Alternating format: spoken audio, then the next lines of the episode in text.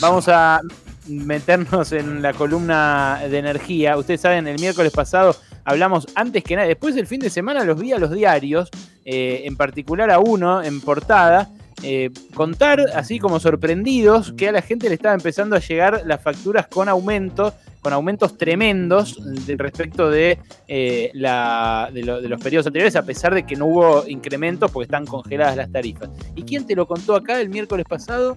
¿Quién te lo contó acá? Que un montón de oyentes nos empezaron a escribir al toque a nuestras redes sociales, @PasaronCosas899. Nos lo contó Nico Gandini. Ahí lo recibimos ahora, el tipo que más sabe de energía del país. ¿Cómo estás, Nico? Un placer, Ale. Muy bien. La verdad que bárbaro. Bueno, me alegro. Ahora, ¿qué nos traes, viejo? A ver, vamos a reforzar un poco lo que hablamos la semana pasada. Las facturas hablamos de gas la semana pasada, pero también las de electricidad están llegando con mucho aumento. Y esto es básicamente porque estamos encerrados en nuestras casas, usamos más el gas, usamos más la electricidad. ¿Y qué hace la distribuidora? Te recategoriza, te mete una categoría más alta. Ese mismo proceso, ¿vale? Lo que hace es que pagues más caro por el gas y por la electricidad. Por más que la tarifa o los cuadros tarifarios, el gobierno los congeló y no hay aumento de tarifa hasta diciembre. Pero vos subís un escaloncito más en esas categorías que ya están definidas.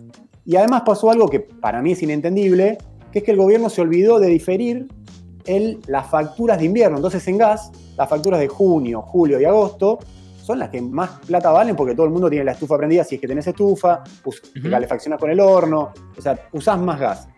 Y el gobierno, a diferencia del año pasado, tomó la decisión política de no diferir un 22% de esa factura, que es lo que se había hecho en 2019.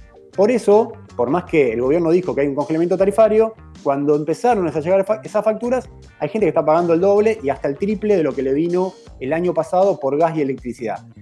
Bueno, lo que me dijo producción es que vos tenés el antídoto, tenés la manera de evitar el golpazo de estas tremendas facturas de luz y gas que le están llegando a muchos de nuestros oyentes. ¿Es verdad?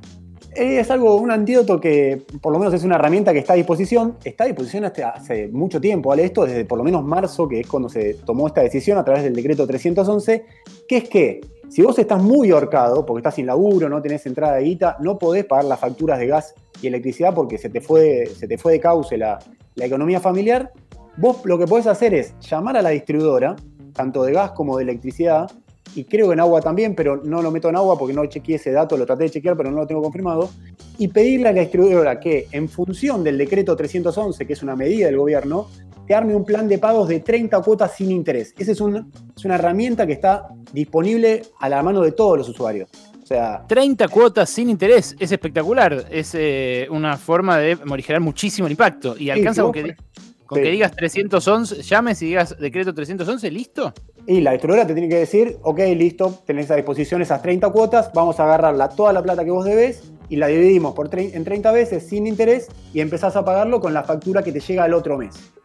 No es que vos tenés que demostrar que tenés la soga al cuello, que estás complicado. No, porque ese decreto nunca se terminó de reglamentar o de precisar bien cuál es el alcance. Hubo un tema comunicacional ahí, Ale, ¿te acordás que lo hablábamos? Había una línea del gobierno que decía que en algún punto no había que darle tanta manija a la comunicación de estas herramientas, de este plan de pago, por ejemplo, porque cuál es el costo también, y esto hay que decirlo.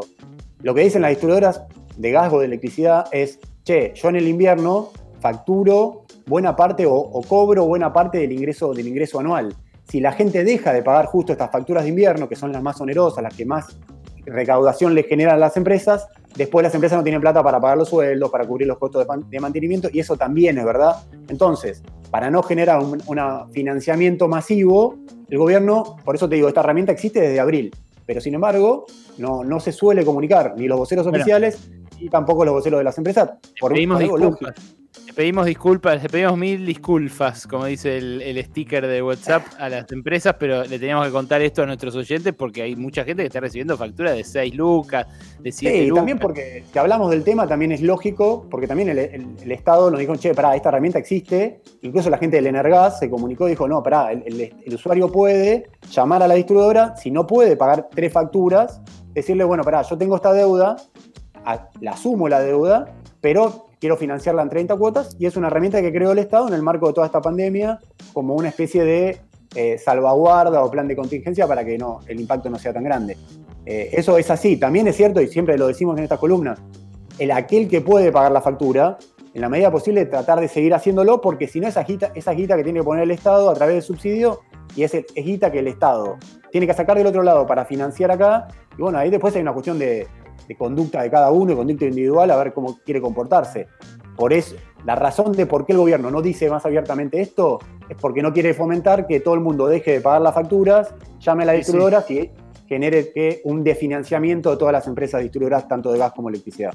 Igual, ¿sabes qué, Nico? Debe haber un montón que no las van a pagar igual. No es que no la pagan porque no quieren, no tienen la guita. Están llegando con mucho aumento. Por eso lo estamos diciendo en esta columna, porque la semana pasada nos olvidamos. O sea, yo por lo menos no tenía tan preciso este dato de que fuese de un acceso tan claro. Lo terminamos de chequear con Estado, con las empresas, y lo estamos comentando así porque, bueno, es una situación súper compleja, muy, muy delicada. Gracias, Nico. La verdad que espectacular el dato. Ya lo escucharon. Entonces, ¿cómo es el número del decreto? 311. Ustedes llaman al teléfono que figura en la factura, le dicen a la distribuidora de gas o de luz, mire, hay un decreto, el decreto 311, que me permite cuotificar esto que debo hasta en 30 cuotas. ¿Es hasta en 30 cuotas elegís o es directamente 30.000? Me parece que es hasta en 30 cuotas, vos podés armar. Las distribuidoras tienen planes de pagos, no eran tan beneficiosos como este, que te daba 30 cuotas sin interés, pero cada distribuidora suele tener un plan de pago de 3 a 6 cuotas.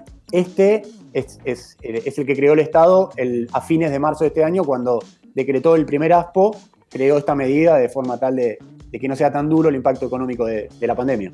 Datazo, Nico, la verdad que sos el más productivo de nuestros columnistas, la gente te espera por eso, loco, porque nosotros mirá, le podemos hacer un análisis, un editorial, alguna entrevistita, pero vos venís y le convertís en 30 cuotas una factura que le había roto el tujes, loco, impresionante. Gracias por esto y por todo lo que haces, loco, abrazo. Un abrazo.